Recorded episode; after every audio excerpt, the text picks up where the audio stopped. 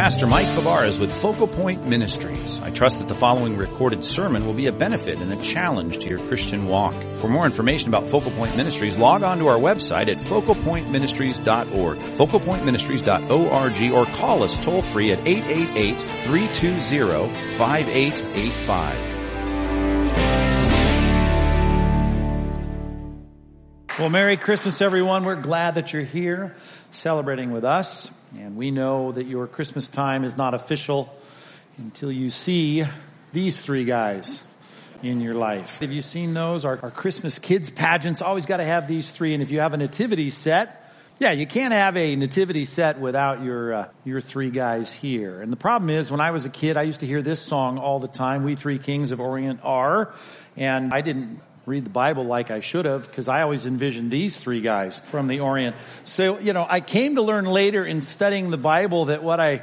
need to know is that the word Orient has been used in scholastic circles to represent the Near East as well as the Far East, and I was thinking way too far east when it came to the guys that uh, are depicted in those scenes. And of course, we say the East because in the Bible it says in Matthew chapter 2 that they came from the East. When Jesus was born in Bethlehem of Judea, the Bible says in the days of King Herod, Herod the Great, behold, wise men from the East came to Jerusalem.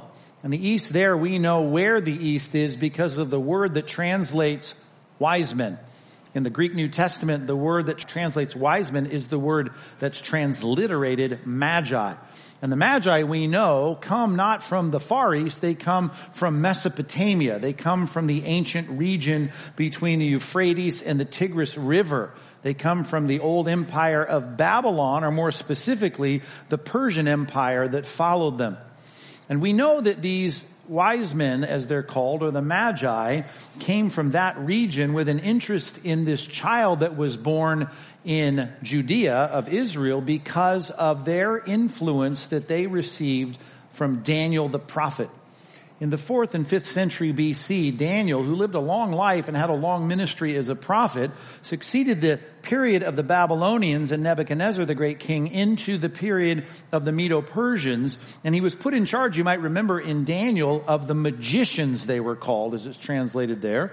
And there was many words used to describe this royal group of people that were not just kings, they were administrators and leaders for sure, but they were really the king makers. They were the professors of the era, the intellectuals, they were the astronomers, and so much in Persia, if you know your astronomy, came from the early research, not just of China, but also of Persia, and they knew their stars, they knew their star maps, they drew their uh, calculations, and there was something about this group that was very important to every administration in Mesopotamia, and they had uh, had a great influence from Daniel, who had so much to say throughout his period of leadership, and as God used him as a prophet to speak of a coming king, a king king that would be born in fulfillment of the promise of a king in Israel. And yet, as Daniel says, if you've ever read his prophecy, he talks many times throughout his life of that king of Israel being the king not only of the Jews, but the king of the whole world that every people and every tongue and every tribe and every nation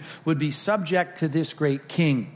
And 400 years after Daniel we certainly had the influence of his prophecies still resonating with that group that came from the east. And that's why they're a part of your nativity set. And you'll usually see them there in that stable scene in the manger where you have that little baby being born in Bethlehem and the shepherds were watching their flocks out in the field.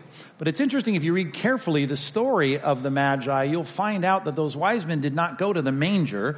They weren't there at the birth of Christ. They weren't there like the shepherds were. They actually didn't go to a manger, they went to a house. And that house, though it was in Bethlehem, it says the child was there with Mary, his mother. They fell down and worshiped this child in the house. Now, this is a house, obviously, a reproduction of a first century house, and it's not a manger, and that's very different than what we have in our nativity sets. And we also know how much longer it was after, or at least a general idea how much long after the birth of Christ it was, because when Herod finally finds out that the Magi, the wise men, had tricked him into not telling him where this child was, because they had been warned that Herod wanted to kill the child, uh, Herod became furious, and he sent and killed the male children in Bethlehem and in all that region who were two years old or under. Now that's an age group that he picked, it says in the next phrase, according to the time that he had ascertained from the wise men. So it's clear that Herod understood that these wise men had come, these magi had come of a child that had been born. We would guess there, if you're going to kill two and under, probably 18, 19, 20 months, maybe as much as 22 months after the shepherds were celebrating his birth. So the wise men come not to a, a, stable, they come to a house and they come a year plus a year and a half after the birth of Christ. So in your nativity set, you just need to move your wise men a little further from the stable because that's not where they actually belong. Now, you always have three of them, don't you? Whether like in my childhood, they're, uh, they're, you know, from China or whether they're, you know, this, this mixed group of people, usually of myth, mixed ethnicities, you'll see them in your, a lot of these nativity sets. You always will have three. But we get the three not from how many the Bible says there were, because the Bible doesn't tell us how many magi showed up. All we know is they came with three gifts gold, frankincense, and myrrh. And that's important because those three gifts are representing something the Bible would invite us to try and investigate if there's any meaning to that. And if there is meaning, what would that meaning be? But there's three gifts. It doesn't tell us how many magi there were. And they were so important, I can assure you, in going this six, seven hundred miles up and around the Arabian desert, that they weren't going to travel by themselves. They weren't going to travel by themselves because they were so important. They're not going to travel by themselves with such expensive gifts. They're going to come in a big entourage for sure. So go buy multiple nativity sets, collect a lot of wise men, and put them far away from the stable, and then you'll be probably tracking much more biblically than you are presently. Nevertheless, they have three gifts. And the first gift that they bring is the gift of gold. Now, why would God give us these three things? It doesn't tell us anything really historically within this passage about the wise men, doesn't tell us their names, doesn't tell us a lot of things we might want to know, but it does tell us specifically the three kinds of gifts. Now, Matthew was written primarily to a Jewish audience. I mean, they're all written to a Jewish audience to, at some level, but Matthew in particular is quoting the Old Testament more often. He's clearly addressing those who know the Old Testament scriptures. So maybe we can come to understand something about why this would be an appropriate gift for the toddler Jesus, the Christ child, when you have this particular gift given within the context of our research of the Old Testament. But gold is no mystery to us. We all know what gold is, and uh, certainly today we like to have more of it because it's trading at about 1483 bucks an ounce right now. I mean, you want to give a gift at Christmas, a few ounces of gold my way would be just fine, make me happy. Share that tonight. You get exchange gifts, gold bars, gold coins. Those are, those are great gifts. And everyone knows they're valuable. And that's certainly important for you to know the value of gold because it's a precious metal and always has been. And the Bible talks a lot about precious metals all the way back. The gold specifically to the third, uh, second chapter of Genesis. So we have a lot of discussion about it because it's always been, you know, as we would say, the gold standard of precious metals. But in Exodus chapter 25, we start to see the significance that God wants to associate with gold. And when it comes to gold, it's not just something that would, you know, would be a good investment and a good asset to have in any monetary economic system. It's important when God starts building his worship center. And it says in Exodus 25 that God instructs Moses specifically to go and collect some of the things from the people that would be contributed so that he can construct a worship center that would always be the thing that would play in the minds of the people when they came to worship the God of heaven. And it says, whoever's heart moves them, it's a free voluntary offering in this case, and you shall receive the contribution for me.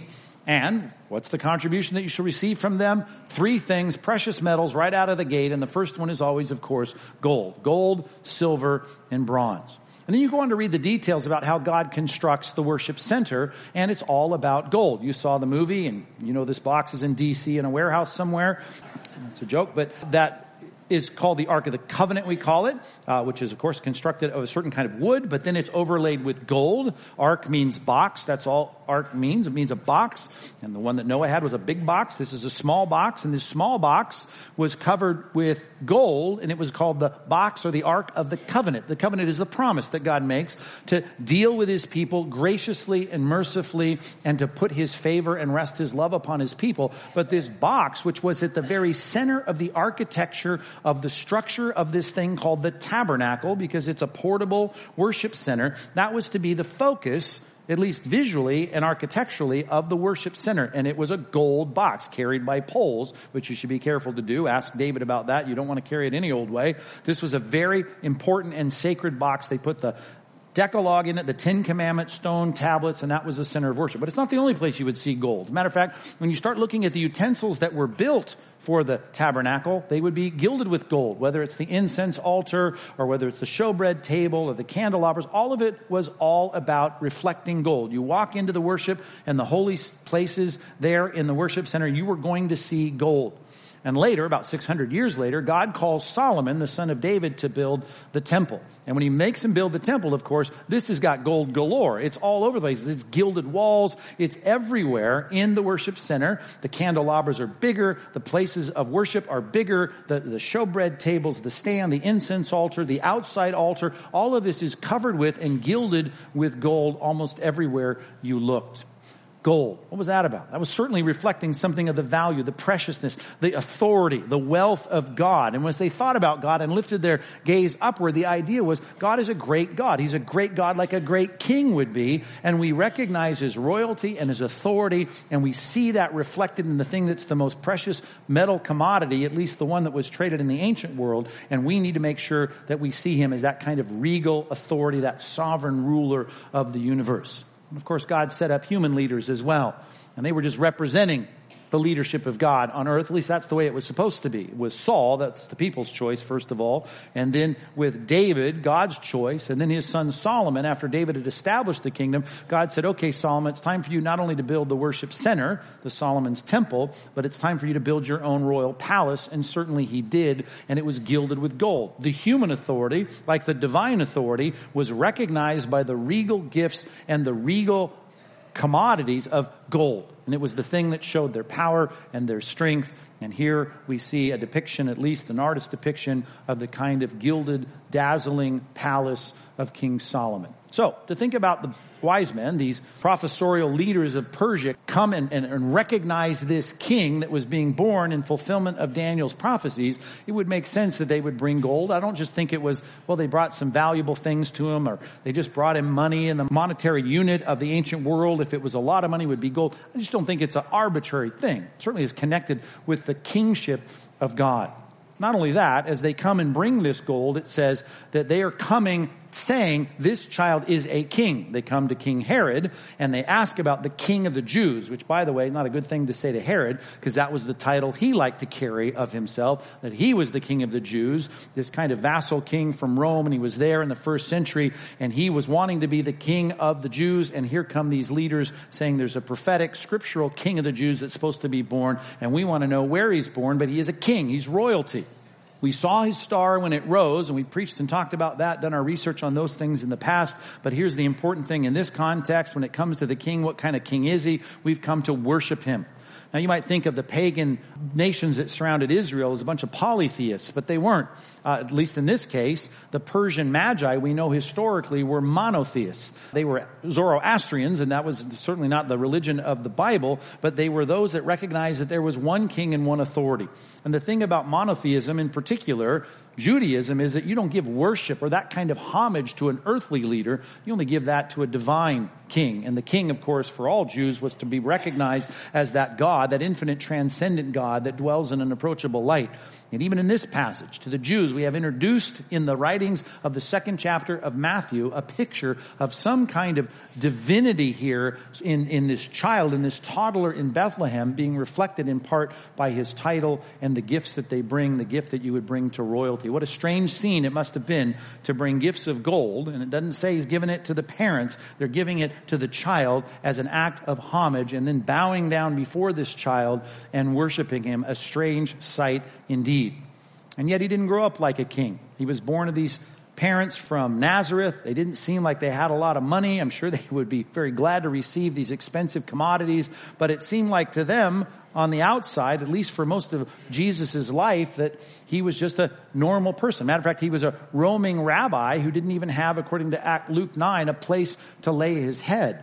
And yet that title carried through not only because it was fulfilling scripture, but even in his death, you might remember, hanging over his head. You remember Pilate directed the Roman soldiers to write an inscription over his head. You remember that? And, and the Pharisees, they objected. They didn't want this inscription over his head, but it was the thing that he was being called. From his toddler years, he was being called the King of the Jews. And it was written in three different languages. Melech, the Hebrew word for king, right there emblazoned over his head. Basileus, the Greek word for king in another language, the common language of the day.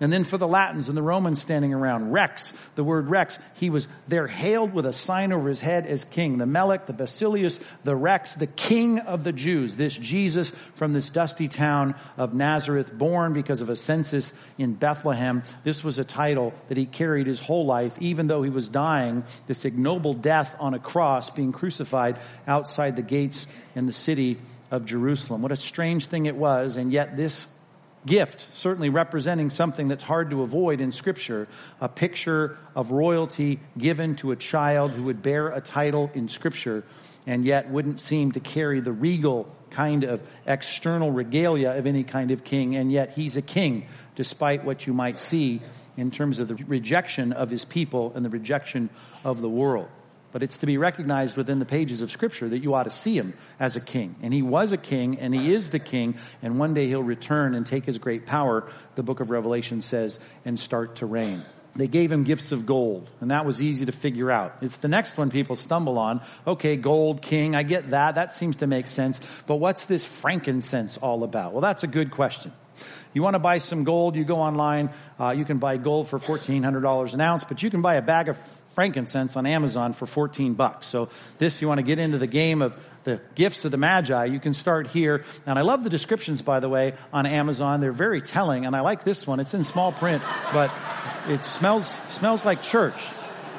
So whatever else you gather from frankincense, I guess you know this.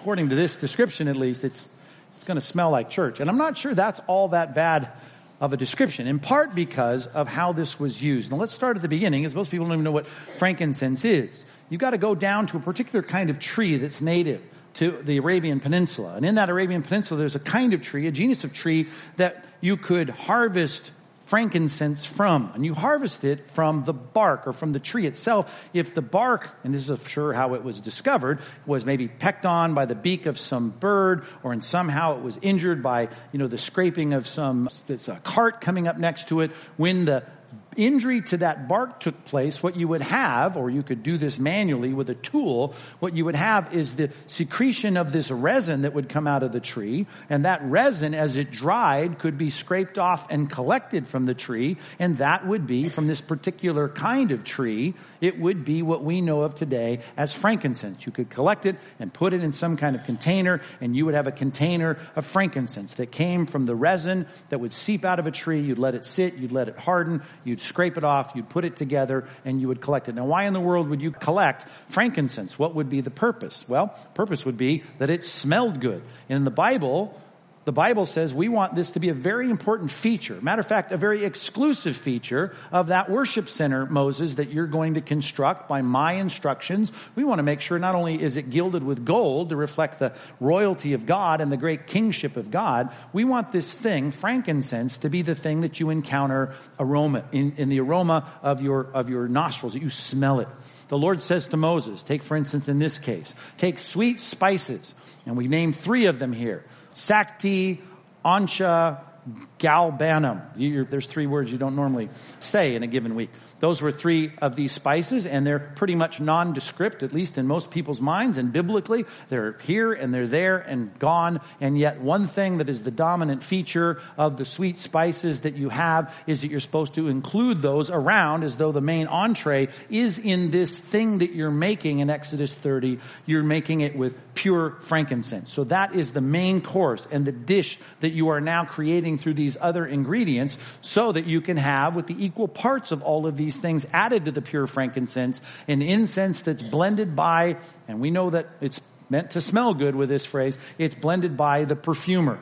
Seasoned with salt, and then here's some important words. It's pure, it's to be done carefully by the refiner of a perfumer, and it's supposed to be holy. And the word holy means it's to be set apart and unique and uniquely utilized. As a matter of fact, it says you can beat all of this into a small kind of, of smaller granular dish here that you keep together. It's part of the testimony of the tent of meeting. It's to be kept there. That's the uh, AKA for the the tabernacle where you worship. And it says there, the tent of meeting is a place where I come symbolically here and meet with the people. You're going to come to worship me at this place.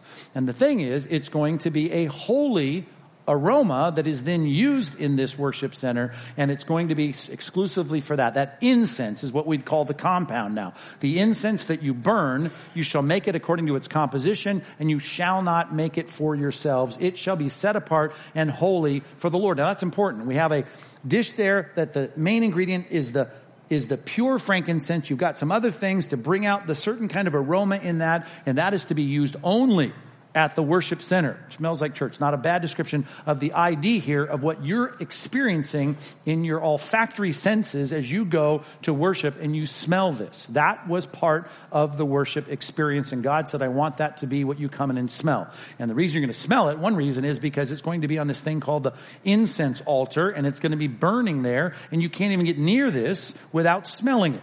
And that is going to be a dominant feature of what you smell. It should be holy to the Lord, it says, it goes on to say, and you shall make it, whoever makes it, makes any like it. If you make any, if you try and replicate this smell, it says, to use it as a perfume, you're going to be cut off from the people. Now think about that. Here's a unique kind of thing. At the core of it, it's this pure frankincense that's got these special ingredients to bring out the aroma of the frankincense, and you can't make that for anything else. If you go to worship, and you go, I really like this. And I'm, I'm going to try and figure out how to make this for me. You would be ejected from the people of Israel. This is the Old Testament ceremonial law. In the Old Testament ceremonial law, you couldn't have frankincense, and it was sacred frankincense. Leviticus chapter 2 was not only that it was constantly burning in the background of the worship center when anyone brings a grain offering. Now think about this. You are so used to thinking about the animals being sacrificed. A lot of the sacrifices were your what was grown in the field. You bring a grain offering or you'd bring something that you created as a meal with flour and oil. If anyone brings a grain offering as an offering to the Lord, it shall be made of fine flour, shall pour oil on it, and shall put frankincense on it. That's the thing that gives it the smell. It gives it that aroma. And you're to bring it to Aaron's sons, the priests, and you shall take it from a handful of fine flour and oil with all of its frankincense, the dominant thing that's going to make it smell. And the priest shall burn it as its memorial portion on the altar, a food offering with a, and here's the picture, a pleasing aroma to the Lord. Now, the Lord doesn't have nostrils. He doesn't smell anything. The picture here is one of you smelling, oh, I love that smell. It smells so good. I can't replicate this in my diffuser at home. I can't make this in the backyard on the barbecue. It's something I can only smell when I go to worship God. And the Bible says, picture me now, God says, accepting that offering. You bring that offering. You bring that thing that you are saying, I know I'm imperfect, but I'm bringing you this offering so that you'll, in this case, look past my imperfection, my sin and my transgression. You'll look beyond that. I'll have atonement for those sins, the covering those sins because of your sacrificial requirement. And you can now receive what I'm doing, receive what I'm saying, receive me as a person. Just like someone would go, that smells so good. That picture there of that odor, that aroma being exclusively as a picture of you coming to present yourself to meet the Lord in the worship center. So all those clouds you see in the depictions of the pictures of the Old Testament, yes, some of them smelled like a barbecue because you were barbecuing animals and you were feasting on those with the Levites. But you know what? A lot of the smells that you would smell if you came to any worship center in the tabernacle or 600 years later in Solomon's temple would be the fragrant aroma of frankincense. That was a key thing.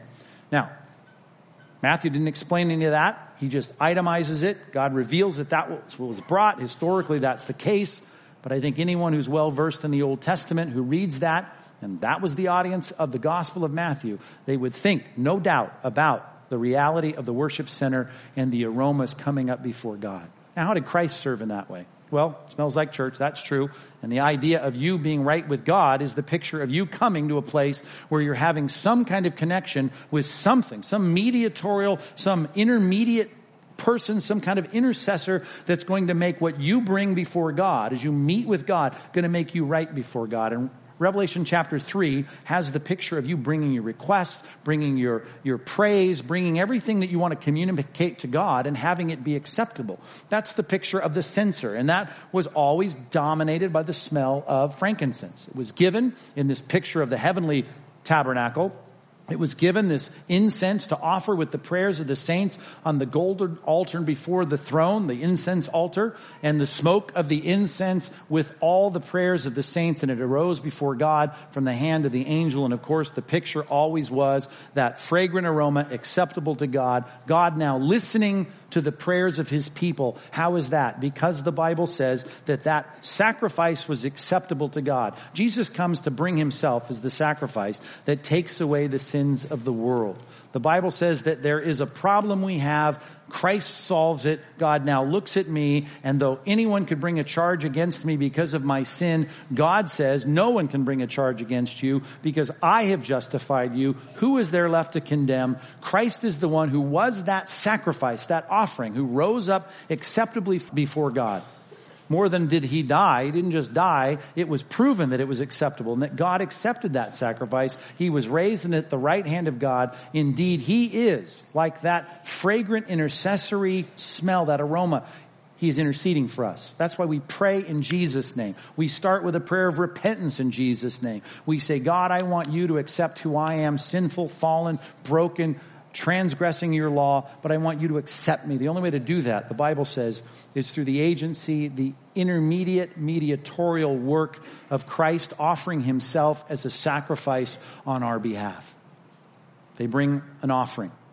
One of the offerings is something that would be so set in the minds of the Jewish educated person as a fragrant offering to God that is acceptable. Christ now receives that and his house in Bethlehem is now filled with the aroma of frankincense, the dominant smell and aroma acceptable to God because Christ would make us acceptable to God. We have the gift of gold, a royal gift, the gift of frankincense, a priestly gift, a gift that reminds us of our acceptability through another. And then lastly, we have the picture of this thing called myrrh, which you can also buy in bags, different qualities. You can get it for about the same price, a little bit less than you can the frankincense available online. But what is that? Same thing. It's a resin out of a tree, a different kind of tree with a different aroma and a different smell. And that tree you harvested those, uh, those, those congealed parts of that. And then the pattern in scripture was you took those resin pellets and you took them and put them in oil and you liquefied them. And myrrh was known and used throughout the Old Testament, most often in a liquefied form, as it says in Ezekiel, uh, Exodus chapter 30, verses 22 through 25. The Lord's giving instruction about that worship center. And it takes, says, take the finest spices. And at the top of that list was not only frankincense, it was that different now odor, the liquid smell, the aroma of myrrh, liquid myrrh. 500 shekels, and it breaks down all the ways that we're supposed to do it. And you've got some um, cane in it and cassia, and you've got all the the instructions on how to make it. You're going to make it as a sacred anointing oil blended as by the perfumer. It shall be a holy anointing oil. So anointing oil. Here is an oil now that has a perfumer's smell. It smells different than the frankincense, but it was liquefied and put into a an oil canister, and the old oil canisters were usually, at least used around the Old Testament, a horn of an animal and it makes a perfect hollowed out space that you could carry around this sacred anointing oil. Was only to be used for the act of anointing. Anointing means to pour or to cover something in. And you would do that in a ceremony in the Old Testament of pouring this oil that smelled a particular way. It was a good smelling, perfume smelling oil, but it had that flavor and that that aroma of myrrh, and it would be used to pour on the head of people on the occasion of three different classes of people in the Bible. The prophets would be anointed, who now could authorize the spokesperson role that they fulfilled in telling us what God's thoughts are. The priest who would accept our sacrifices had to be anointed with the anointing oil that smelled of myrrh, and the king had to be anointed with the horn of oil from the prophet to anoint and set apart someone as the king of Israel. The prophet, the priest, the king, all anointed with the smell and aroma of myrrh. That's what you had as the instructions of the Old Testament. And you say, but I remember myrrh in the gospel there in, in Mark 15. Myrrh shows up when he's on the cross being crucified, and the Roman soldier, when he said, I thirst, came over with this sponge filled with wine and myrrh. They offered it to Christ. So in his death, the next time we get the uh, reference to myrrh in scripture goes from the gift when he was a toddler to it being shown up here as being offered to him, and he refuses it in this scene on, on the cross.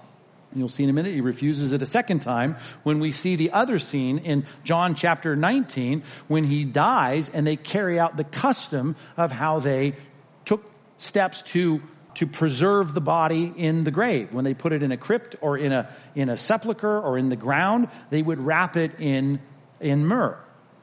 Nicodemus, you might remember he was the one, as it says here in chapter 19, way back in chapter 3 of John, had come to Jesus in the shadows of darkness to ask him about eternal life. And that's when he said, You need to be born again. God so loved the world. All those verses came out of that conversation with Nicodemus.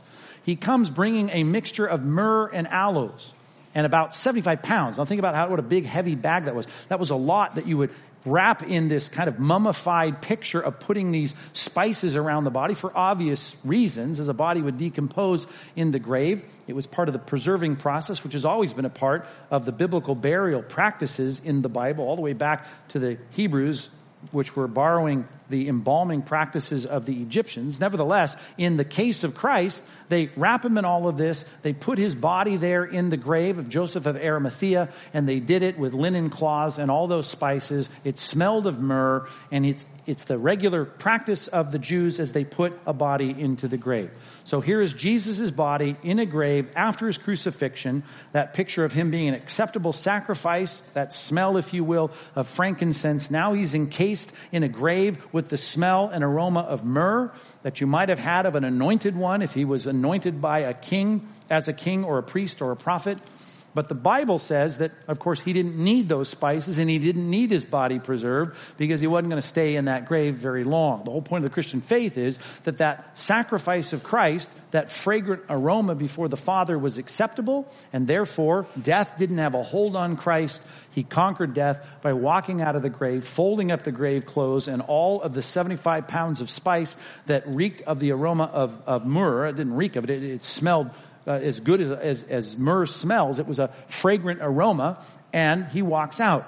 The Bible says that David, as he speaks of the corruption of the flesh in the grave, says there's going to be someone who is not abandoned to the grave. He will not see corruption. And Peter quotes that in Acts chapter 2, and then he speaks of David and he says, you know what? That statement about the king not undergoing corruption in the grave can't possibly refer to David. He's not referring to himself. He says, Because I can tell you, the father David, the patriarch David, both died and was buried. You can go to his tomb. It's with us here in Jerusalem to this day. But Peter says, But in his role, not just as king, but as a prophet, David knew that God had sworn an oath to him that one day he would set one of his descendants on his throne. That's the fulfillment of the Davidic covenant. And he foresaw and spoke about the resurrection of Christ. That's what that passage speaks to. That he wouldn't undergo corruption, that he wouldn't decay and decompose in a grave. And he was not abandoned to Hades, to the grave, nor did his flesh see corruption. This Jesus was raised up, and we're all witnesses of it. That was the whole point of the preaching of Peter at the day of Pentecost in Acts chapter 2. Jesus is not bound by the grave. The wages of sin was death. Christ paid that fully. The frankincense offering was acceptable. He now is raised from the dead, and the myrrh is only the myrrh of the anointing and not the myrrh of the grave. He is freed from all of that. We've seen him alive. And now he's exalted to the right hand of God. And we've received from the Father the promise of the Spirit. We are fully acceptable to him. He's granted his Spirit. He's poured it out today on ourselves. You've seen it yourselves. You're seeing it here. You've heard of it and all the phenomenal things that went on in Acts chapter 2. And they say God has fulfilled his promise. Three gifts all speaking of three different aspects of Christ's offices that he comes to fulfill the kingly role as the authority. He has all authority. He's a king. He's greater than the king that you might give your homage to or your taxes to. He's one you would give your worship to. He would make us right with God. The frankincense is a reminder of the acceptability of sacrifices before God, but the only one sacrifice that would ever do, the one sacrifice that would put all the other symbolic sacrifices into a position of being absolutely null and void and passe. And then, of course, the myrrh reminds us, I think, clearly of the death of Christ, where it is not even needed the conquering of death in the grave. Three gifts, symbolic. We can only piece together through the scriptures how these might have been perceived by first century Jews who recognized the importance of gold, frankincense, and myrrh. And I think that plays itself out in the New Testament. So those wise men, the magi, in your kids' play or in that nativity set on your mantle, is a reminder of us of the first Christmas gifts that were presented to magnify, to express, to accentuate the roles of Christ. Now, God doesn't want your gold. He doesn't need it. He doesn't need your frankincense. He doesn't need your myrrh. We don't need any of those symbols anymore. What we need is a response to what those things mean. If Christ really has all authority, and you'd like to give Christ the Christmas gift, then the Christmas gift you need to give him is what you should do in response to one who has all authority. As Jesus ended his ministry, he says, I have all authority. Then he gives instructions, and he expects you to surrender your will to those instructions. He asks you to obey him and to do what he says. He sends his apostles with his instructions to represent what he wants you to do, how he'd like you to live. He wants to be your good shepherd, John 10, and be the king of your life and the Lord of your heart. And all that is required, and the only thing that is acceptable, is a full surrender to the regal and sovereign authority of Christ. And if he's a fragrant offering, acceptable sacrifice to God, then you should trust in him. And you should look across the aisle at anyone else who's got some other way to try and get right with the living God, the creator that created them, and say, sorry, Jesus said there's only one exclusive means of salvation. And everyone should be called to put their trust in Christ. As he said, I'm the way, the truth, the life, and no one's going to come to the Father except through me. You want the acceptable prayers to come before the Father? You have to pray in Jesus' name. You have to come and express your confidence in being accepted to God only through your dependence on Christ. If you were to die today and stand before God, the only means you would have to be acceptable before God is to say, I trust exclusively in Christ and his authority and his finished work for me on the cross, living in my place and dying in my place. And then the good news is the reminder of myrrh as the depiction of the anointed one, the holy one, who would be anointed with that aroma and not needing that preserving agent in the grave we've got a conquering king who's conquered death for us, there should be a confident hope that this life is not all there is, that our minds are set in another place, that we're praying for daily the coming of a kingdom, that we have our hearts and our citizenship in heaven, and from there we're waiting for our Savior to return until the kingdoms of the world become the kingdom of our Lord and of His Christ. That's the picture of the Christian. The problem of mortality being replaced by the hope in immortality living for a new world that the Bible says is promised. Full surrender, exclusive trust, a confident hope that you're not, as the world so often is, so fixated on what happens here and all of their joy and all their happiness dependent on those things. We recognize that we grieve, and when we do grieve, we don't grieve as the rest of the world that has no hope.